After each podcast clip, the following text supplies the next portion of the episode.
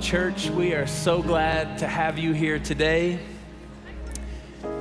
If you grab your Bibles and turn to Romans chapter 16. Last week we talked about developing a theology of play, and we said that the joy of the Lord will be our strength. And this week we're going to be talking about developing a theology of church. And so I'm going to read you out of Romans chapter 16, the close of the letter from the Apostle Paul. And initially, this is kind of a spoiler alert. Initially, you're going to go, what in the world is this? Why is this in the Bible? But I want you to hear the word of the Lord out of Romans 16. It's a big list of names. I'll read it and I'll pray and we'll jump in. Here's what Paul says. I commend to you our sister Phoebe, and she's a deacon of the church in Cenchreae, which is in Greece. I ask you to receive Phoebe in the Lord in a way worthy of his people, and to give her any help she may need from you, for she has been the benefactor of many people, including me. Paul says she's paying my bills. This woman Phoebe, who's the leader of the church in Greece, she's taking care of me and she's taking care of many. Greet Priscilla and Aquila, my co-workers in Christ Jesus. They risked their lives for me. Not only I, but all the churches of the Gentiles are grateful for them. And greet also the church that meets at their house. And greet my dear friend Epinetus, who was the first convert to Christ in the province of Asia. Greet Mary. She worked really hard for you. Greet Andronicus and Junia, my fellow Jews who have been in prison with me, and they are outstanding among the apostles, and they were in Christ Jesus before I was. Greet Ampliatus, my dear friend in the Lord, and greet Urbanus, our co-worker in Christ, and our dear friend Stachus, and greet Apelles, whose fidelity to Christ has stood the test, and greet those who belong to the household of Aristobulus, if any of you are looking for children's names. Aristobulus, I commend it to you. Greet Herodion, my fellow Jew, and greet those in the household of Narcissus. He's sort of a big deal, just ask him. You'll get that on the way home, some of you. Greet Triphena and Triphosa, surely those are twin sisters. Those women who work hard in the Lord, and greet my dear friend Persis, another woman who has worked very hard in the Lord. And he goes on, greet Rufus, chosen in the Lord, and his mother, who's been a mother to me too. Greet Asyncritus and Phlegon and Hermes and Petrobus and Hermas and all the other brothers and sisters with them. And greet Philologus and Julia and Nereus and his sister and Olympus and all the Lord's people who are with them. And he says, greet one another with a holy kiss. Do you hear the affection here? All the churches of Christ send greetings. This is the word of the Lord, and all God's people said, what the heck, right? Let's pray. Lord, we need you, we need you, we need you. We need you, we need you, we need you. May the words of our mouths and the meditations of our hearts be acceptable in your sight. Lord, I must decrease that you might increase. I do not have enough. We do not have enough.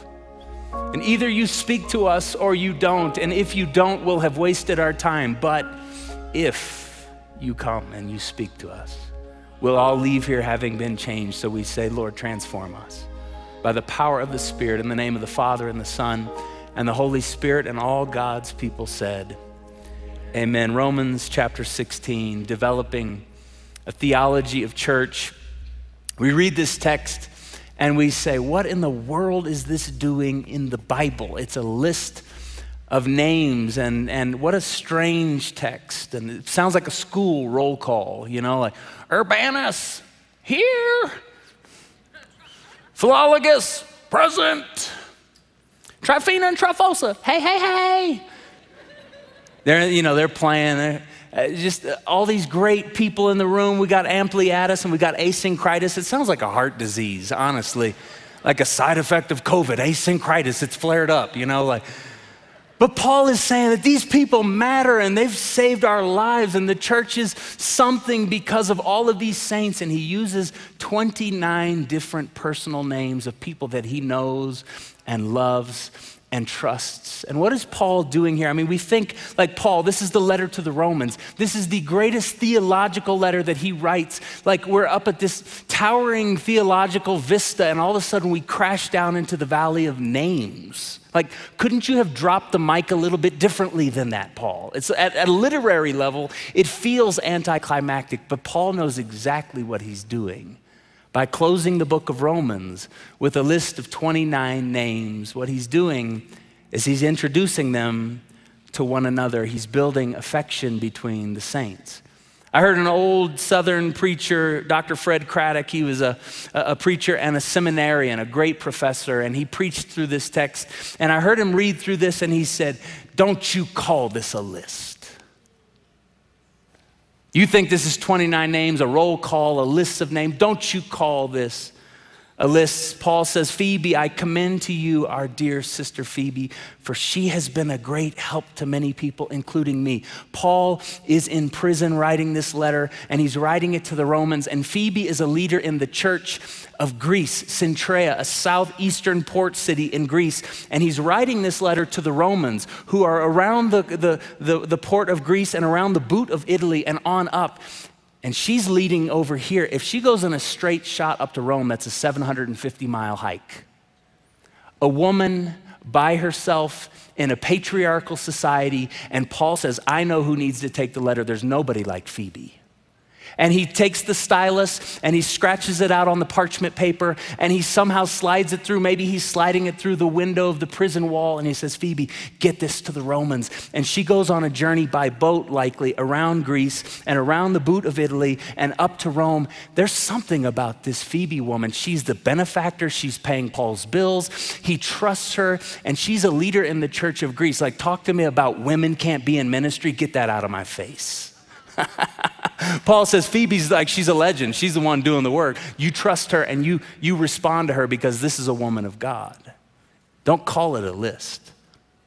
Priscilla and Aquila. It's interesting to me that Paul, 4 out of 6 times that he mentions this married couple, he mentions Priscilla, the woman, first, which was unheard of in this society.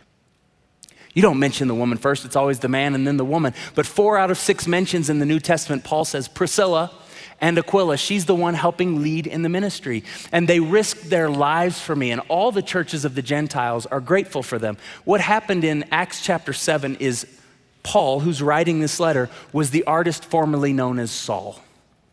Anyone remember, the artist formerly known as Saul? And he thought he was serving God by killing Christians. And Acts chapter 7 is the first Christian martyr, Stephen. They drag him outside of the city gates and they said, "You're saying Jesus Christ is Lord?" "No, he's not." And they laid their coats at the feet of the man named Saul. And Saul was a part of a murder that day.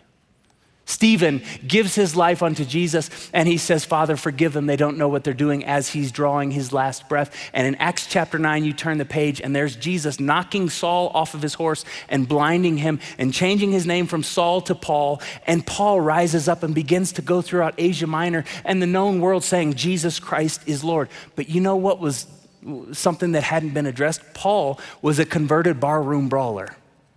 The guy had a temper. He was violent. He was angry. He would get flushed in the face really fast. And he'd walk into a town. And this actually happens in Acts chapter 16, where he goes into a town proclaiming Jesus is Lord, and they kick him out. And Paul gets ticked. And you know what happens is Priscilla and Aquila walk alongside this young buck who's got a temper, and they say, "Hey, come with us." And they take him to Corinth, and he lives with them for 18 months. And in 18 months, Priscilla and Aquila disciple Paul into being a follower of Jesus. They teach him how to live. And Paul says, "They have saved my life. They've been my people." And so I'll just say with Fred Craddock, don't you call this a list. This isn't a list. This is Phoebe. This is Priscilla and Aquila. My dear friend Epinetus, who was the first convert to Christ in Asia, please pay attention to this. Paul was not a mass evangelist working with crowds. Paul was someone who understood people, and he kept in touch with people, and he remembers that Epinetus, this man who's named Epinetus, was the first convert to Christ in Asia. And Jesus said, "You'll go to Jerusalem, Judea, and Samaria, and to the uttermost bounds of the earth." And here they are in the uttermost bounds of the earth. And one night when Paul was preaching Jesus Christ as Lord, Epinetus walks down to the front and says, "I want to give my life to him."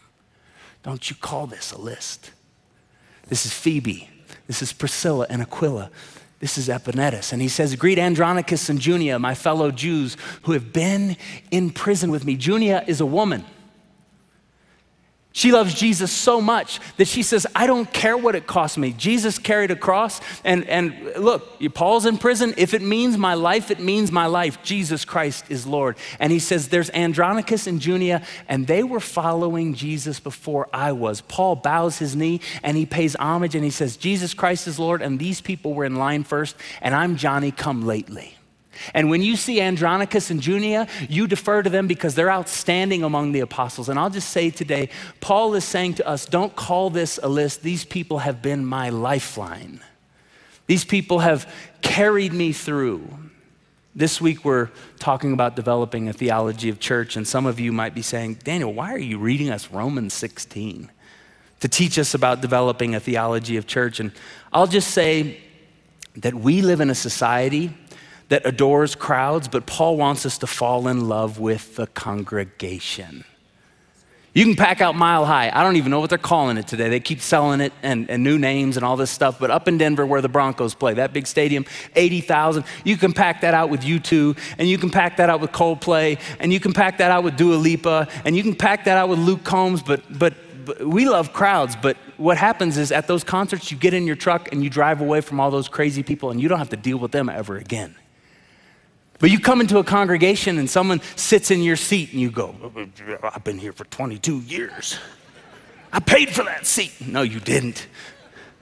Right? And then we got to forgive people and we got to look people in the eyes and we got to say, I'm sorry. And we got to go to meals with people and we got to pray with people and we've got to help people in their walking through the valley of the shadow of death. We live in a society that is okay with the crowd, but we don't much want to trifle with the congregation. Why? Because it costs us something. But Paul says the only way to make it through is to fall in love with the congregation. He's trying to make a people out of all these names. I remember the congregation that I grew up in Tulsa, Oklahoma. I remember Miss Eula Mae Bodenstein. She lived to be about, I think, 92 years old. She must have been 3 feet 8 inches tall.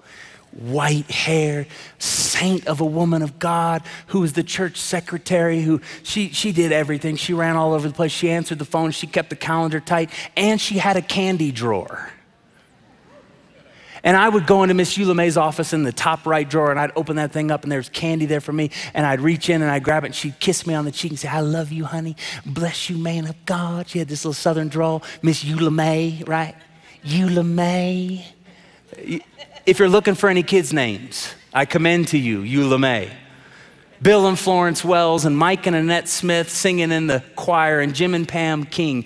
I don't have any memories without Jim and Pam King showing me what it looked like to be a faithful follower of Jesus. Tom and Susan Newman and Mark and Linda Turner and Terry and Julie Fisher and Rick and Shelley Fenimore and Rick and Teresa Klein. I could go on and on and on. I was thinking this week about Mr. Artis and Miss Ethel Lucille Himes. I'll show you, I found an old picture of them. Mr. Artis is right there in the middle. He would pick us up early in the morning, me and my dad, and take us bass fishing with his son Artis Jr. And we'd go fish, and he had this laugh that when he laughed, his whole body would shake, the whole vehicle would shake when Artis laughed. And just bellowing laughter. But then when he wanted to pray, it was like the heavens opened and the angels ascended and descended. And he wrapped his hands. Bill, you grew up in Tulsa, like we were running the same streets together. And this man, he'd lay hands on me and wrap his hands around my little head. And he'd say, Father, in the name of Jesus. And you'd feel it shake in your soul. And he'd speak the anointing of God on me. And he'd say, raise this man up to serve the church. And God, I pray blessing and favor. And when Artis prayed, the whole world stopped. Friends, don't call it a list. It's Artis and Ethel Himes. It's the Fishers. It's the Newmans. It's the Kings. It's the people who made me a saint. I'm not a follower of Jesus without these people. And Paul says, let me tell you who made me a follower of Jesus. Let me introduce you to the church.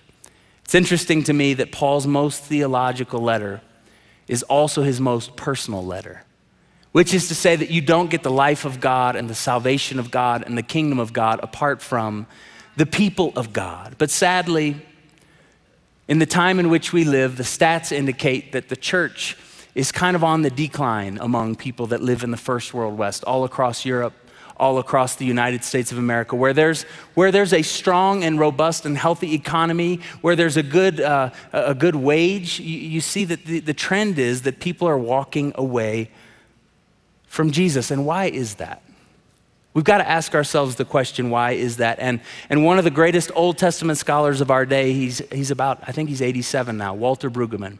He has studied all of the texts throughout the Old Testament, reads Hebrew fluently. He's a genius scholar. And he wanted to know what was the common thread between when the people of Israel were serving the Lord, but then walked away from him. At the times when they walked away, what happened? What was the common thread? And he studied all of the texts when the people of God walked away. And what he says is it was when they got rich.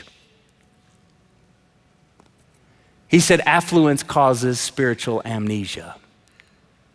You forget. You all of a sudden think you don't need the Lord. Jesus taught us to pray, give us this day our daily bread, and we want that to be a metaphor. Oh, that's precious. It's poetic. It's beautiful. Give us this day. But there are people all across the world who pray, give us this day our daily bread, and they mean it literally.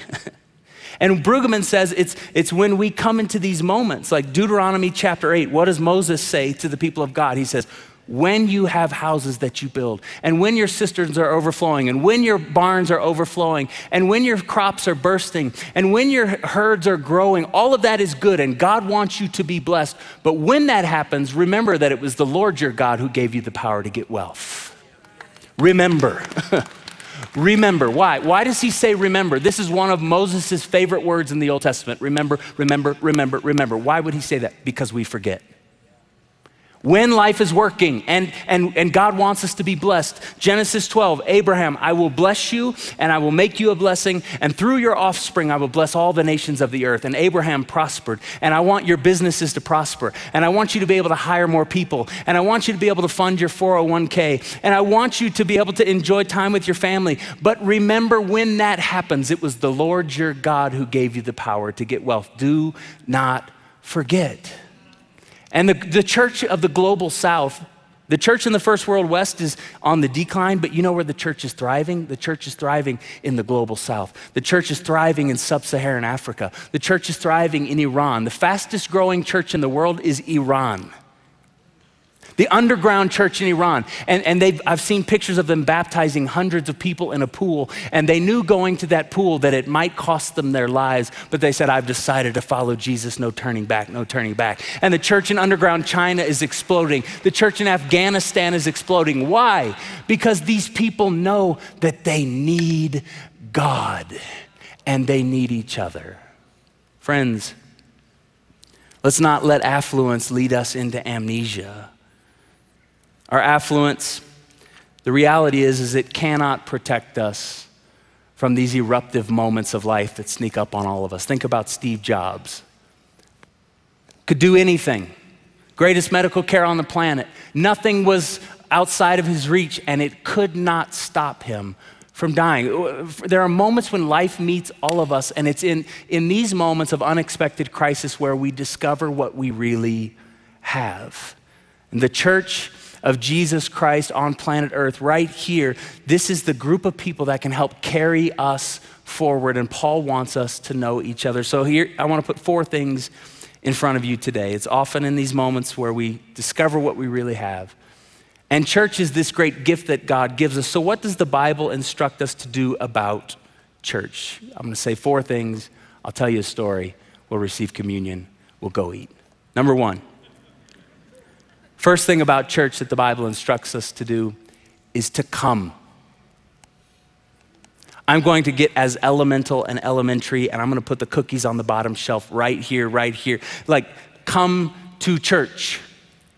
I was glad when they said unto me, let us go into the house of the Lord, Psalm 122. And the saints, I said it last week, but I was at the Wailing Wall in Jerusalem 3 weeks ago now, and there were thousands of people there, and there were young children in suits with the little curly hair, coming over their ears, and their yarmulkes on, and they were dancing and singing and shouting, and they were gathering around a table with the Torah on it, and some old sage with this long white beard with his black suit on and his big black hat, he was reading them Torah, Shema Israel, the Lord our God, the Lord is one. You should love the Lord your God with all your heart. And then they'd break out in song. And then there were old men locking arms, dancing in circles around the Torah. And it was festive and fun. And saints, I was glad when they said unto me, let us go into the house of the Lord. Some of you go, you're a pastor, you have to be here. It's job security. I don't come to church because I'm a pastor. I come to church because I'm a Christian. Because my parents raised me that there's nothing like the assembling together of the saints. And these are the people who will carry you through the valley of the shadow of death. And these are the people who will lay hands on you and pray life over you like Artis and Ethel Himes. And these are the people who will celebrate with you when you get your full ride scholarship. And these are the people who will weep with you when you're sitting on the front row at a funeral you never wanted to be at. Friends, I was glad when they said unto me, let us go to the house of the Lord. On Sundays when I come in and on Fridays, I am at the end of my energy.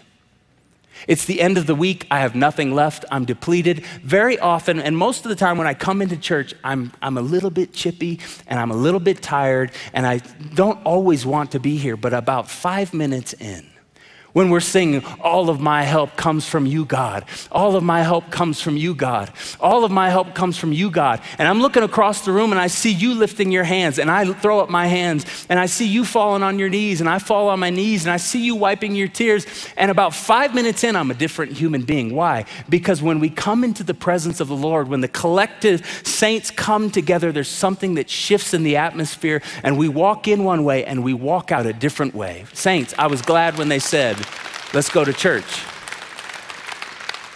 So come to church. The second thing I want you to know that the Bible says about church and that we're calling you to afresh today is to connect.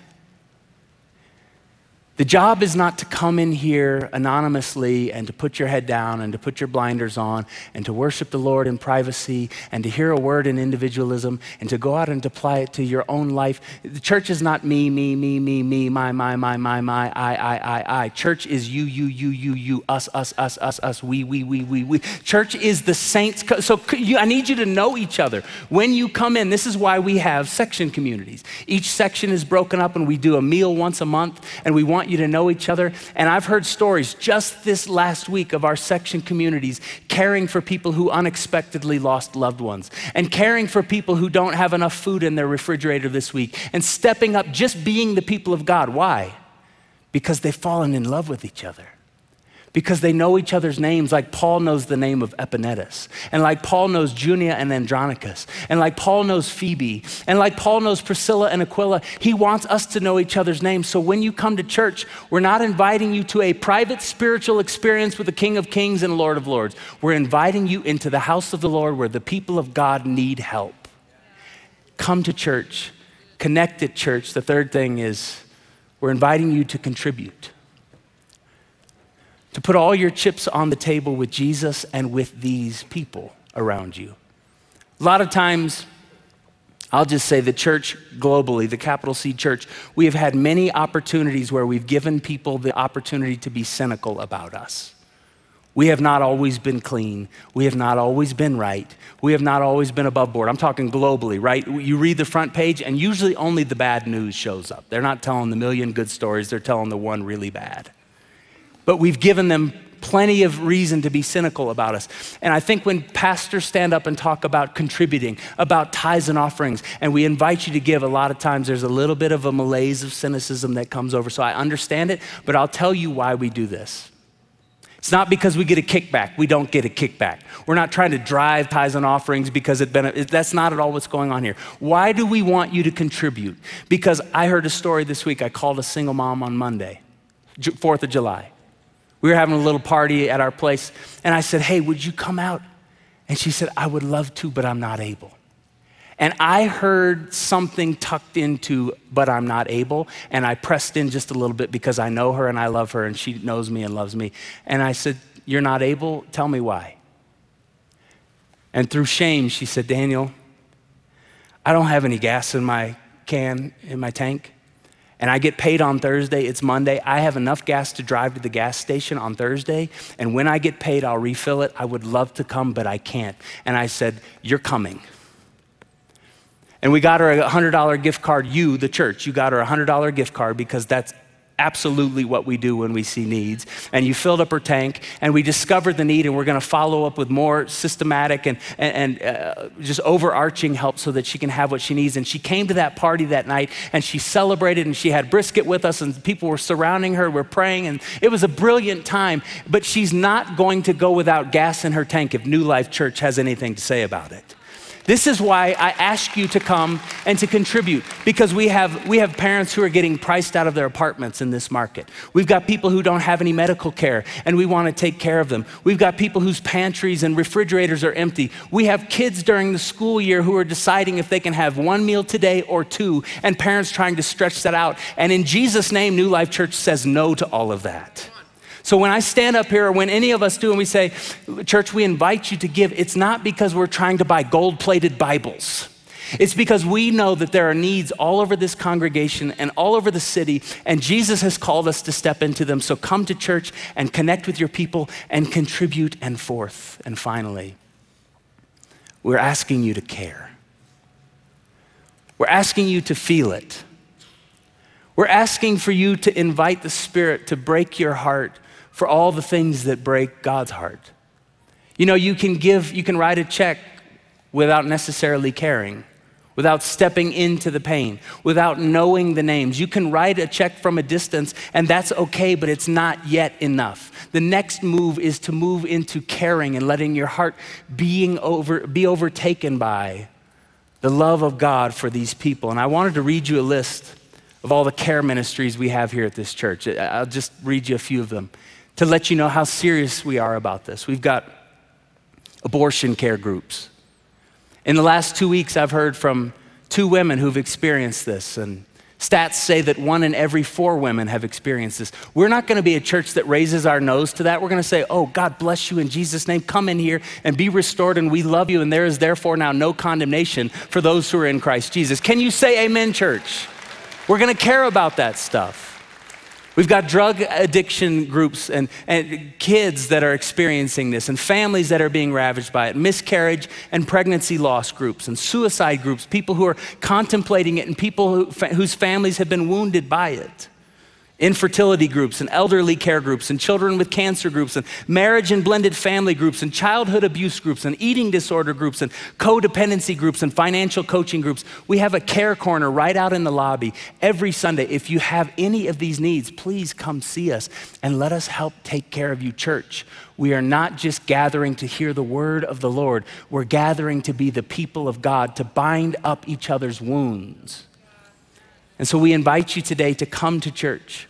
We invite you today to connect, to contribute, and finally to care. And here's the final story. 1.5 years ago, my parents-in-law in Tulsa, Oklahoma called us. My father-in-law, Larry, was having chest pain. 72 years old, they've been married 53 years, beautiful couple, Larry and Linda Wakeley. I couldn't have asked for better in-laws. Larry went into the doctor that day, and they ran some tests, and they said, we think you'll be fine for the weekend. Why don't you come back on Monday and we'll do a stress test? So Larry went on a 2-day fishing trip. He came back to the hospital on Monday, and they put him on a treadmill and hooked him up, all the machines. He starts going 5 minutes in, and they increase the speed, they increase the vertical climb. He's going, they increase the vertical climb, they increase the speed. And Larry dies. Hits the floor. Code. Machines are screaming, people are screaming, techs are running, nurses are running, doctors come running down the hall. My mother-in-law, Linda, is in the room right next door. She hears all of it, and she immediately bows her head. About 3 minutes later, the chaplain walks in with tears in his eyes, and she said, it's Larry, isn't it? He said, it's Larry. We should pray. Linda calls Lisa and me. It's a Monday, my day off. I'm in my study with Lisa, and she says, your dad coded, we need you to pray. Lisa collapsed on the floor. I collapsed on the floor. We start praying in the Spirit. Oh Lord, have mercy.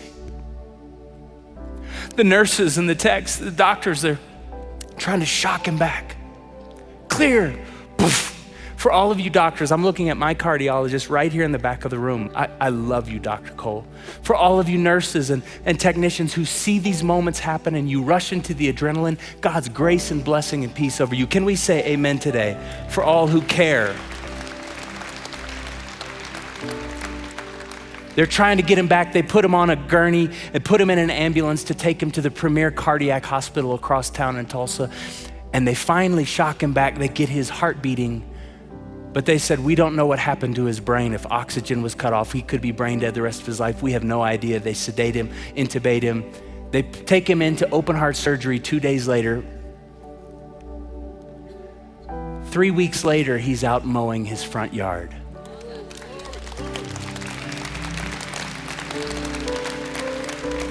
By the mercy of God, we got an extension. And we thank God for it every day. But you know what happened when we collapsed on the floor in my study? Lisa stayed there after 5 minutes crying and wailing, and I got up and booked 2 flights on southwest.com 2 hours later out of Denver, and we raced up to Denver, and we realized our kids are in school. We haven't done anything. So Lisa is texting while I'm speeding up I-25 to Denver, and she sends a text to 6 or 7 of our family friends here in the church, and she says, this is what happened to my dad. We're racing to the airport. Our kids are yours. And they responded right away to a person. We've got it. We'll create a separate text thread. Don't think another thing about us. We're praying. And they went to school that day, and they picked up our kids, and they went to our home later, and they got their clothes for the week, and they fed them all week, and they spent their money taking them to the arcade because they knew that they were grieving what was going on with their pops. And so we're gonna go play, and we're gonna eat ice cream, and we're gonna go to the pool, and we're gonna celebrate. We're gonna try to find a way to lighten the load, and your parents aren't gonna do anything for you this week because we are the church. Friends, I don't know what people do when the bottom falls out and they don't have life among the people of God. I called my father-in-law on Thursday and my mother-in-law. And I said, Larry, I'm about to preach on Friday and Sunday, and here's what I'm preaching on. And I had this story in mind to tell your story, but I know that's super tender, and I wouldn't even want to borrow that story if that would be painful to you or if that would cause you. And he said, Daniel? And then he started sobbing. My 6'5", 270, bald-headed, gray goateed father-in-law doesn't cry. He started sobbing. And he said, you tell him that story, and you tell it strong. Because they didn't just help you, they helped us. And you tell them when they live as the people of God, as the church, it doesn't just help the church, it helps the city and it helps the world. And there's a ripple effect to your generosity. And there's a ripple effect to the way that your love goes for one another. Friends, you're not just taking care of each other. You're somehow participating in the healing of the world. Can you say amen today, church?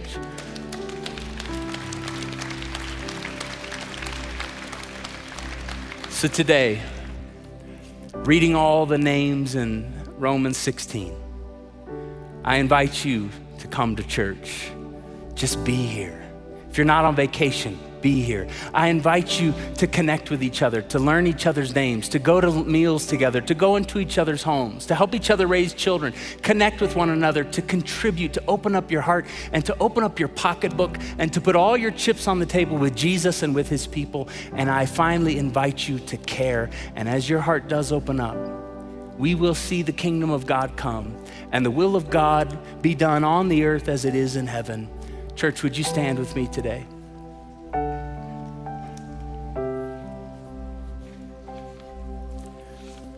We're gonna sing this song here, Jesus at the center of it all. Jesus be the center of the church.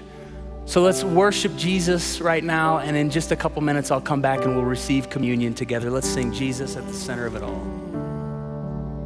Lord, Jesus at the center of it all. Jesus at the center of it all. From beginning to the end, it'll always be, it's always been you, Jesus.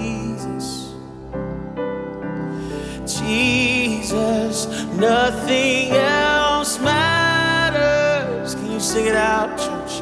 Nothing in this world will do. Oh, Jesus, you're the center, and everything revolves around you. Oh, Jesus, nothing else matters, and nothing else matters.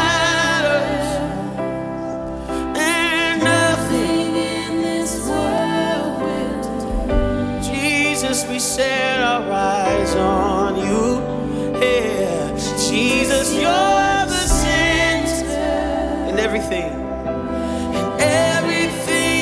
falls around you, Jesus. Can we just sing this like a family? Jesus, be the center, and Jesus, be the center of your church. Come on, Jesus.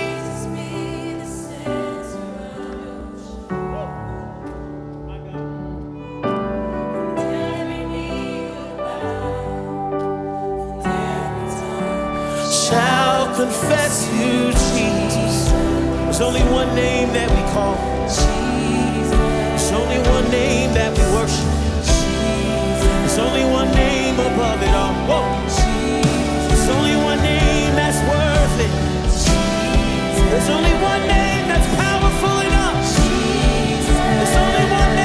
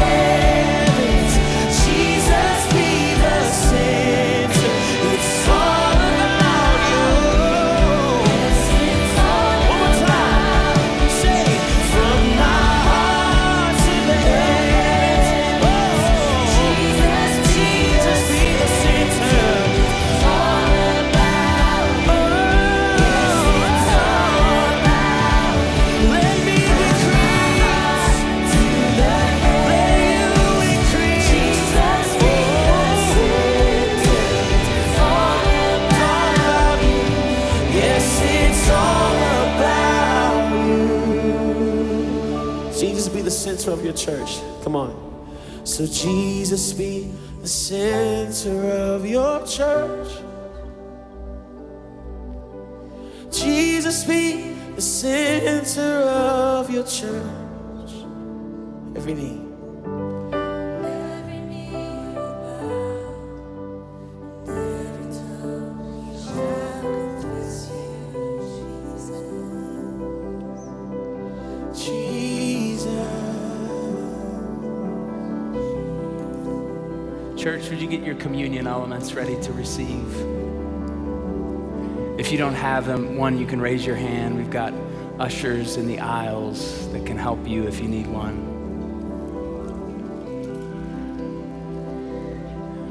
The Lord Jesus, on the night he was betrayed, he took bread and he broke it. You know how he started the Last Supper? We immediately raced to the meal. But do you know how the Last Supper started? It started in John chapter 13. Jesus, who is the Son of the living God made flesh, who's seated at the place of royalty at the table, he gets up from the table and he takes off his robe, which is to signify humility. He takes off his royal robe and he gets on his knees and he wraps a towel around his waist and gets a bowl of water and he washes their nasty feet. Who is a God like this? He could have had everyone serving him. He could have been reclined at the table, doing his thing, letting the room revolve around him. Jesus gets up and he washes their feet, which was the most undignified thing you could do in the ancient world. They wouldn't even make servants in a household wash the master's feet. And yet Jesus washes their feet and he gets up from the floor and he says, as I have done for you, so I am commissioning you to do this for the world. Go and do likewise. Friends, as we come to the table of the Lord today, we see what God is like. This is the God who cares. This is the God who connects. This is the God who contributes. This is the God who keeps coming after us. And he now makes us that kind of church. So today, we take this bread, and Jesus said, "This is my body, which is broken for you. And as often as you do this, you remember. Remember this moment. Remember what I'm like. Remember what I've called you to." Church, you may receive the bread today.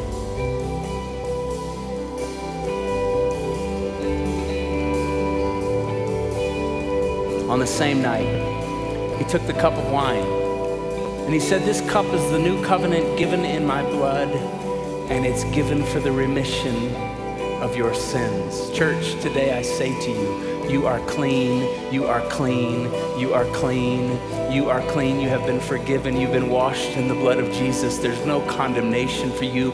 Jesus is not mad at you. God is for you today, church. So you may receive the cup of forgiveness. Let's call on his name. Call on the name of Jesus. Jesus, Jesus, oh Jesus, oh Jesus, yeah. Jesus, Jesus, Jesus, Jesus, come on, Jesus, call on the name of Jesus, Jesus, call it, Jesus, call it, Jesus,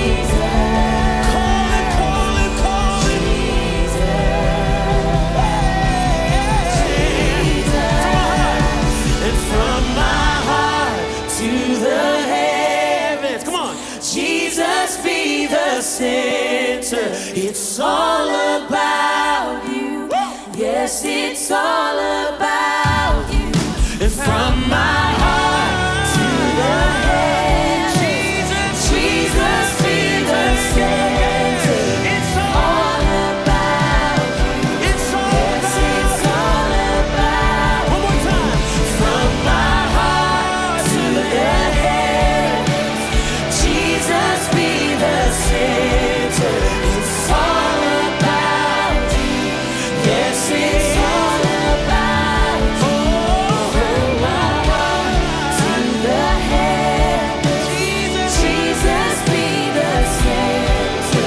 It's all about you. Yes, it's all about you. I want us to sing one more song. I grew up singing, "When peace like a river attendeth my way, when sorrows like sea billows roll, whatever my lot, thou hast taught me to say, it is well with my soul." So what I want us to do is sing this chorus a few times, and then we'll hop into verse 3, and then we'll take it to the house. Let's sing, "It is well with my soul." And it is well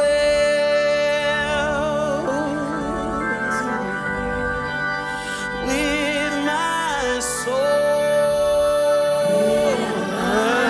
soul. It is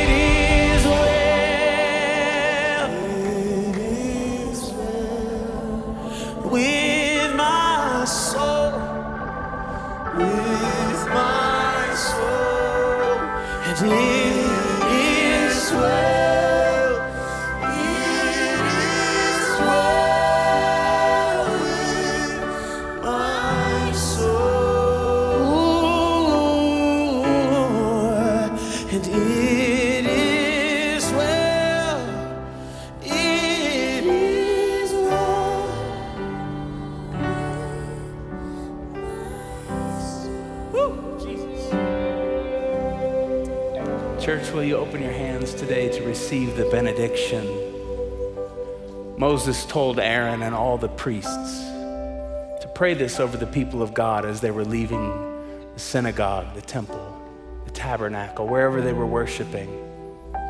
And he said, when you do this, you're putting the name of God on their head. Today, the name of God is being stamped on your head afresh and on your heart. So I pray, may the Lord our God bless you and keep you. May he make his face to shine upon you and be gracious to you. May the Lord lift his bright, smiling countenance upon you and all of your people, including the people that you're worried about.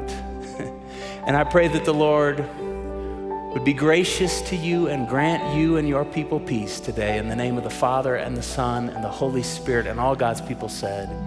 Can we give God thanks for what he's done here today? What a time. Can we thank this unbelievable worship team, Tracy, Derek, thank you for joining us today. I want to invite the prayer team to come down. If you have any prayer needs, we'd love to agree with you. If you need care from the groups that I mentioned, go out to the care corner in Connect Central. Go from here today in God's grace and peace. Much love.